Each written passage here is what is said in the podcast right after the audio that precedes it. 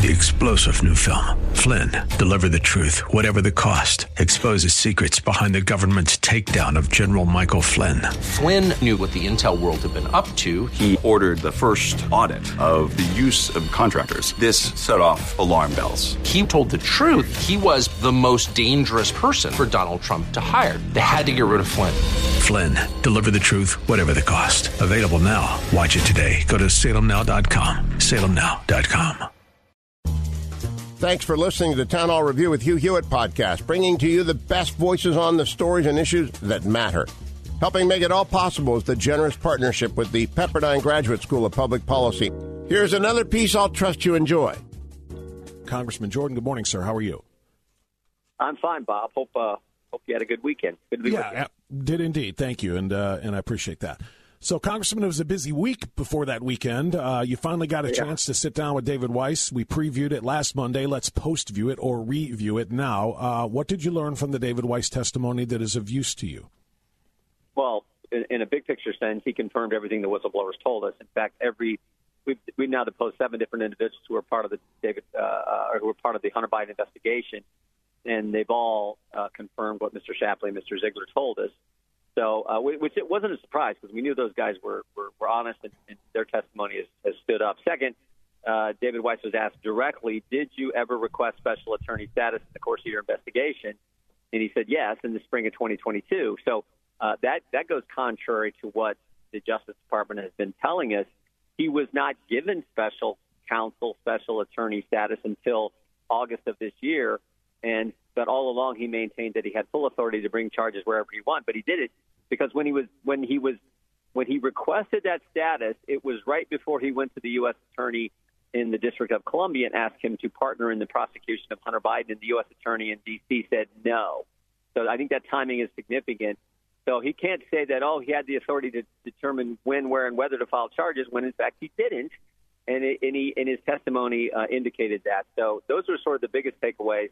And then finally, I would just say this: it's been a five-year investigation, which again confirms what Mr. Shapley and Mr. Ziegler said, which is that that they they drug their feet on this investigation the entire time, which has certainly been the case.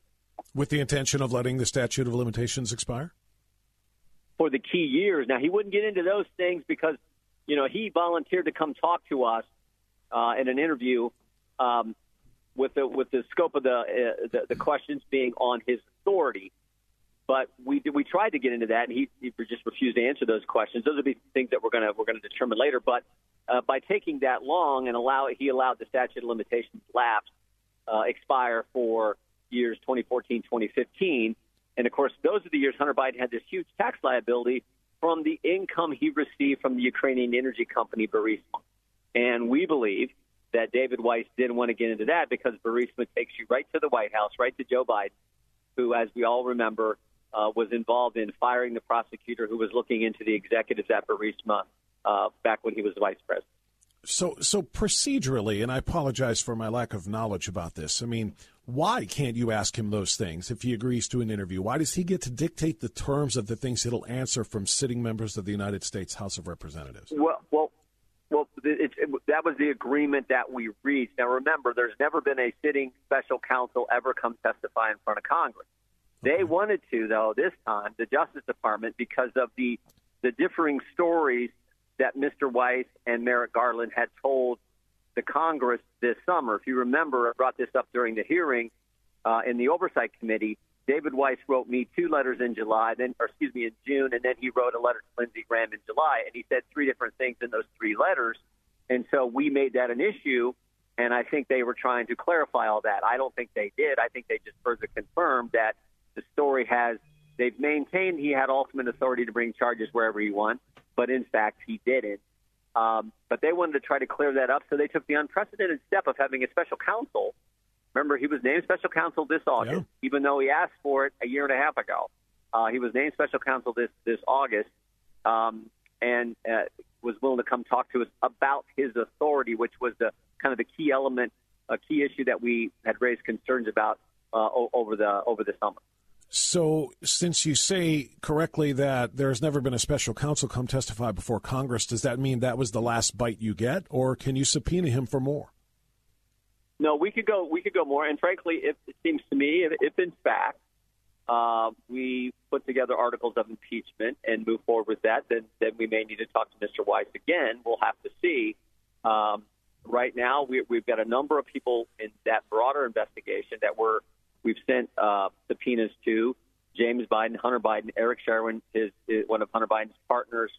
We're we're we're going to uh, subpoena Mr. Morris, uh, uh, who was the guy who paid his taxes. Some of the people who dealt with and purchased Hunter Biden's art. Uh, we need to talk to, uh, and some of his other business partners. So there's several people we need to bring in for interviews and or depositions, depending if they come voluntarily or not, uh, here uh, over the next month and a half. And then I think we make a decision uh, based on all the facts we've gathered, whether there's going to be actual articles of impeachment against the President of the United States, and we move forward with that uh, next year. That'll be driven by the facts. I, um... What impacts you every day? There is one book that influences almost every aspect of our lives. Museum of the Bible reveals the Bible's impact on your favorite musicians and artists, the way we measure time, social justice, our national monuments, and more. The Bible's impact is all around you. Discover how at museumofthebible.org/impact. What impacts you every day? There is one book that influences almost every aspect of our lives. Museum of the Bible reveals the Bible's impact on your favorite musicians and artists, the way we measure time, social justice, our national monuments, and more. The Bible's impact is all around you. Discover how at museumofthebible.org/impact among that list of individuals you're talking about subpoenaing that you'd like to talk to, I didn't hear the name Tony Bobulinski. He was the guy who came forward yeah. immediately when the laptop was discovered and then, of course, buried. How come he's not a major player in this and talking no, he about what he knows? No, he will. He will be too. He will be too. That's a name that's been out there, but you're, you're right. He will be too. That's someone we're going to talk to. Uh, okay. And, and Kevin Morris, you mentioned you, you, mentioned Kevin Morris. He's the guy who paid Hunter Biden's taxes. You want him? Yeah. Will this be a huge? Of course, we want to talk to that guy. Yeah, he, he will be subpoenaed as well. Okay. Um, now you mentioned the impeachment inquiry um, and and whether or not we get to impeachment articles. What's the timetable look like there? I think I think those individuals we just talked about uh, will sit for depositions uh, and and or interview, depending again if they, if they come voluntarily or not. Uh, this this November and December, this this calendar year, and then I think we make a decision. And then so if in fact we decide to move forward with articles of impeachment I, I see that as happening in January and February next year. Um, do you have the support of the speaker on that? Uh, I, he has been clear about being driven by the facts. Now, I know there was some story out this week, but but uh, Speaker Johnson's indicated that was not accurate how that was reported. So um, uh, I, I think why I asked. totally driven by the. I think it'd be yeah. I think it'd be totally driven by the facts. And of course, as as you know, and we've talked about before, uh, Speaker Johnson was a member of our committee, a good member of our committee and a and a very skilled lawyer. Um, that I, I, I, I believe Mike when he tells us when he says that you know he'll be driven by the facts and, and we'll, we'll make a decision based on those facts. Is there a risk, Congressman Jordan, um, of generating any kind of sympathy support for Biden if he's impeached so close to his reelection in the reelection year. Kind of like we're seeing, you know, President Trump even joked about it before his fourth indictment and said all he needs is one more to clinch the nomination because every time every time he gets hit with something, you know, it, it angers more people for the way it's being done yeah. and they come and support him. Is there any concern about that? You know, they're trying to impeach a guy who's up for reelection. Why don't you just let the people decide whether he should be impeached come November? I mean, fair question, but but I, I guess I don't.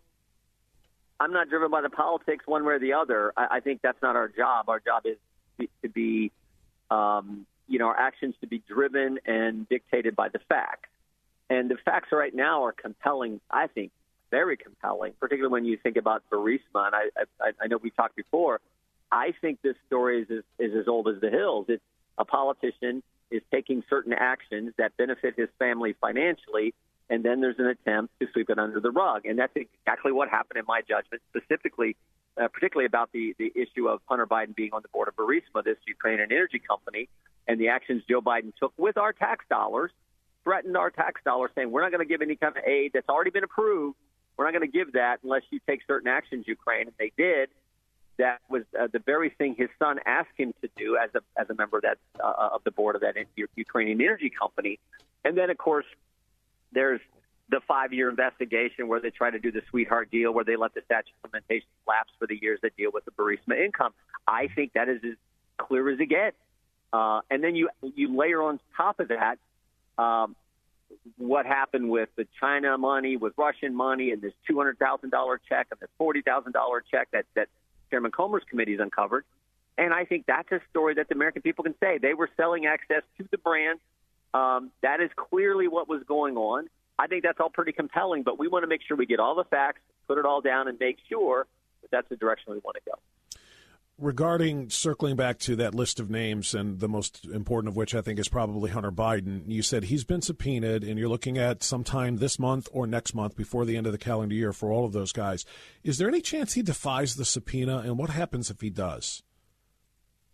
Um, he, he decides not to come. He, yeah. he, he yeah. fights it. Well, exactly. Abbe Lowell, his, you know, he's got Abbe Lowell, uh, a well-known lawyer, as his defense counsel, um, and he has said that he. I think the statement was that that his client looks forward to telling his story at the right time. Now, I don't know what that means, but I think he probably comes in at some point. Like, you know, you got these facts out there. You got the WhatsApp message. You got the 10% for the big guy uh, emails. You got all these this information out there. I think at some point he has to come in and answer questions just like his, just like Devon Archer did back in the summer, his partner. So uh, I expect those individuals to come uh, to come in and, and respond uh, to the subpoena. Okay, I hope so because uh, I mean, uh, for goodness sakes, we've been watching this whole thing build for so long now. He needs to answer so many questions, and I'm just wondering if he, you know, is afraid of burying himself, and he won't just stand there and say fifth, fifth, fifth, fifth, and just not say anything because, of course, well, he could. He now you always have that right. I mean, he I know. come in. I'm just wondering Uh, if you think he'll actually take answer questions or not. Um, I mean, he went on ABC News and said the reason he got the, the position on Burisma was because of his last name. So, I mean, he's willing to say that on ABC News. I, I, I mean, who knows? And that's a question that, that he, him and him and his counsel, uh, you know, he and his counsel will decide. But um, and if he wants to exercise his Fifth Amendment rights, he has every right as an American citizen uh, under our Constitution, our, the greatest Constitution ever, to, to, to take those rights. But um, we'll just have to wait and see. Let's talk money. Last week I asked you about uh, a CR and whether or not you would support another continuing resolution after the last one essentially was the final straw that broke the back of Kevin McCarthy. And you said, yeah, you would support a new CR so that we can get into next year and then start working on appropriations. Speaker Johnson announced some kind of two step CR. What does that look like? Yeah. Well, I, I'm not exactly sure yet. We're we're just getting that. We got a meeting with uh, with the speaker tonight. Uh, he's actually uh, visiting with a group of us uh, this evening, uh, and we'll, we'll get a better better handle. What I indicated I was supporting of uh, supporting of was, and I campaigned on this when I ran for the job, is a long term CR that would allow the one percent cut to kick in if we don't do our job. So, but that long term CR had to be something past past April 30th for that for that cut to kick in. So that's what I that's what I campaigned on for the job. Um, there was there was a handful of folks in the conference who didn't want that. I think that was largely largely why I, I didn't get the job. But um, so we'll see. Uh, what what Mike has proposed is a shorter term two two part one that's two weeks apart. I think one of them is January 19th. The other was I think February 2nd. So we're gonna we're gonna see um, how that all works out. Um, I, I have some some concerns about it, but uh, I want to I want to be in fairness to, to, to Mike. I want to talk to the speaker tonight uh, with a group of my uh, colleagues. Okay. Um, so let me let me pivot to national security, and this is both domestic and foreign uh, issues. Um, there are pro-Palestinian rallies still happening all over this country, hundreds of thousands, and all over the world. Hundreds of thousands yeah. in Paris. They were in Brussels. They were in Barcelona. They were all over the place. They continue to be all over the place here. Meanwhile, just saw this number this morning. Uh, anti-Semitic violent crimes have risen 388% since October 7th. Remember, Israelis, Mm-hmm. Jews were the victims on October 7th, and yet somehow, in, in, in less than a month's time, or about a month's time, they are the enemy. They are the ones who are, are bearing the brunt of the, of the violence. And there is more and more of a push, not just for pro Palestinian causes, but literally they're pivoting to pro Hamas. Um, how do how, yeah. how, how do you as a as a as a legislator how do you react when you see the the population of this country in polls going so and worldwide going so decidedly against our ally, the only functioning democracy in the Middle East of Israel? No, it's it's uh, it's scary to see. Um, you know, Israel is our dearest and closest ally. This this this terrible rise in anti-Semitic um, activity is just just as wrong as wrong can be. So I think we got to continue to speak out for it. We got to continue to say we're going to help Israel. Uh, I, I think I've shared with you early on, right after this this attack happened on October 7th. A couple days later, I spoke with former Ambassador uh, uh, great guy. He was one of the key architects of the Abraham Accords, working in the Trump administration. And I remember what, talking to him. He says, "What what's going to happen, Jim?" He says, "In a few weeks, there will be a push to to tell us to you know a ceasefire for a ceasefire." He says, "We're going to have to have the time, the space, and the resources to do the job right to to go get these evil terrorists and kill them." And uh, and and he's a hundred percent right. And what we have to do as lawmakers is say, we're we don't these crazy protests that are happening. We're gonna we're gonna stick with Israel and and make sure we give them the support they need to go do the job. And that's we just got to stay focused on the objective, which is stopping this evil group Hamas from uh, from doing this and going and killing the people who did these terrible things to our Jewish friends. What impacts you every day? There is one book that influences almost every aspect of our lives. Museum of the Bible reveals the Bible's impact on your favorite musicians and artists, the way we measure time, social justice, our national monuments, and more. The Bible's impact is all around you. Discover how at museumofthebible.org/impact. What impacts you every day? There is one book that influences almost every aspect of our lives. Museum of the Bible reveals the Bible's impact on your favorite musicians and artists, the way we measure time, social justice, our national monuments, and more. The Bible's impact is all around you. Discover how at museumofthebible.org/impact. Congressman, now let's talk about the domestic side of the security. Um, I'm, I'm going to play a short clip here for you. It's just about 12 seconds, and I want you to listen to it, and then I want you to tell me who you think it is. Biden! Biden! Biden! Biden! Biden! Biden! And it only grew in strength from there. They're screaming Biden, Biden, Biden. Tell okay, me who you think that might be. I, I don't know. I was I, I wasn't even sure it was Biden until you told me that. Uh, yeah. I, I I don't know. Was it? Uh, I assume it's maybe some. If they're, if they're cheering for Joe Biden, it's got to be some left wing group, but I, but I don't well, know. Well, the reason I brought it up is because it's not just a bunch of you know Joe Biden supporters in in, in the United States. You don't see those hardly anywhere. This is a massive caravan of military age oh. males filmed uh, uh, outside of Huixla. I, am not sure how to pronounce it, Mexico, five days ago on November 8th.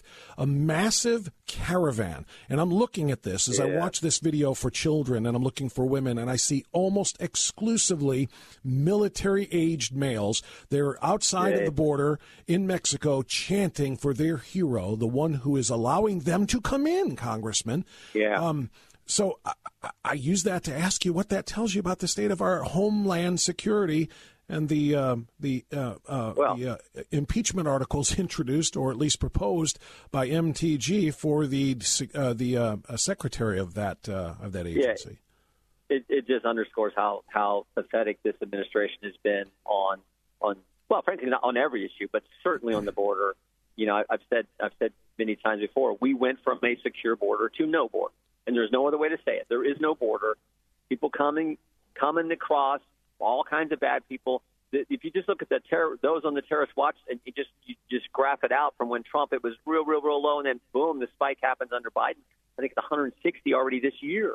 So um, it, it is it is that serious, and you couple that with what FBI Director Wray said a couple weeks ago, which is like he thinks there's there that some some bad people are going to be in quote inspired by Hamas, these these evil people, to do evil things here, and you you you marry that with the situation on our border, and that's how serious the concern is for the security of of, of our country and American citizens. So, but it doesn't seem to matter to these guys. They just keep going. And I think I shared this.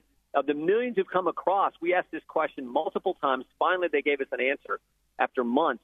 Of the millions who've come across, how many have been adjudicated since Joe Biden took office? Since January 20th, 2021, since Joe Biden took office, the millions have come across how many have been adjudicated and actually removed from the country, and it's been six thousand. That's it.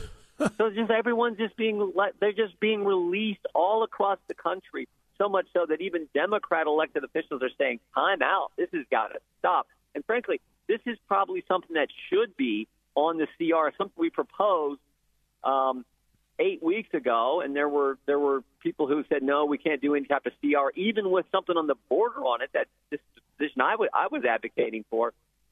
Um, so this is, I think, will be something uh, to, to kind of come full circle, uh, Bob. Something we'll talk to the speaker about this evening.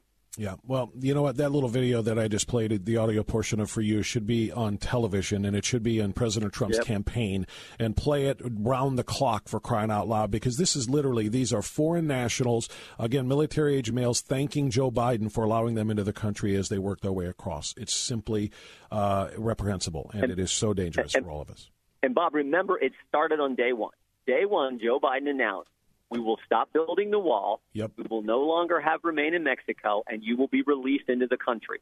That's all you need to say. When, when he said those three things, it's like that just sent a message to the entire world America's open, there is no border. And that's exactly what's happened. That's exactly right. Uh, super quick uh, anybody that we need to look for testifying before judiciary oversight this week? Not this week. Um, not not in, in judiciary. There'll be a focus on this the spending issue this week, but we will continue to be uh, doing depositions. And the report we released released a couple of weeks ago on on attacks on free speech. Unbelievable, unbelievable. And if if you, if you got nothing better to do, I would encourage your audience to get that report and just look at what they were doing to censor conservatives. I mean, even CISA, as part of the in the Homeland Security Department of Homeland Security, they were involved in censoring the very guy they're supposed to work for, President Trump. Think about that. His own government was involved in censoring the president. That's how, I mean, undermining the very guy they're supposed to be working for. Um, this is how bad it was. Uh, so if, if when, when you got nothing better to do, take a look at that report we that's put out. That's a huge story. Yeah, that's a huge stuff. report. Yep. Maybe we'll maybe we'll have another, have you on again. We'll talk solely about that because it is that big. Congressman Jordan, thank you for the time you put into this each and every week. We appreciate it, sir. We'll talk to you soon. Thanks for listening to the Town Hall Review. Our program is coming today in partnership with the Pepperdine Graduate School of Public Policy. It's America's most unique graduate leadership programs offered on Pepperdine's breathtaking campus in Malibu, California. Learn more at publicpolicy.pepperdine.edu. If you're enjoying the podcast, please tell a friend to go to Town Hall Review and sign up as well today. Three star general Michael J. Flynn, head of the Pentagon Intelligence Agency, knew all the government's dirty secrets. He was one of the most respected generals in the military. Flynn knew what the intel world had been up to, he understood its funding. He ordered the first audit of the use of contractors. This set off alarm bells. The explosive new documentary, Flynn, Deliver the Truth, Whatever the Cost, and covers the facts behind this scandal. Flynn told the truth. He was the most dangerous person for Donald Trump to hire. I find out the worst enemy that I'm going to face in my life is right here in America. They took my assessment and they wanted me to change it. And I was like, I'm not changing it. They had to get rid of Flynn with in depth interviews, archival footage, and never before seen personal records of the man behind the headlines. I just felt like I was drowning. Flynn, deliver the truth, whatever the cost. Available now. Watch it today. Go to salemnow.com. Salemnow.com.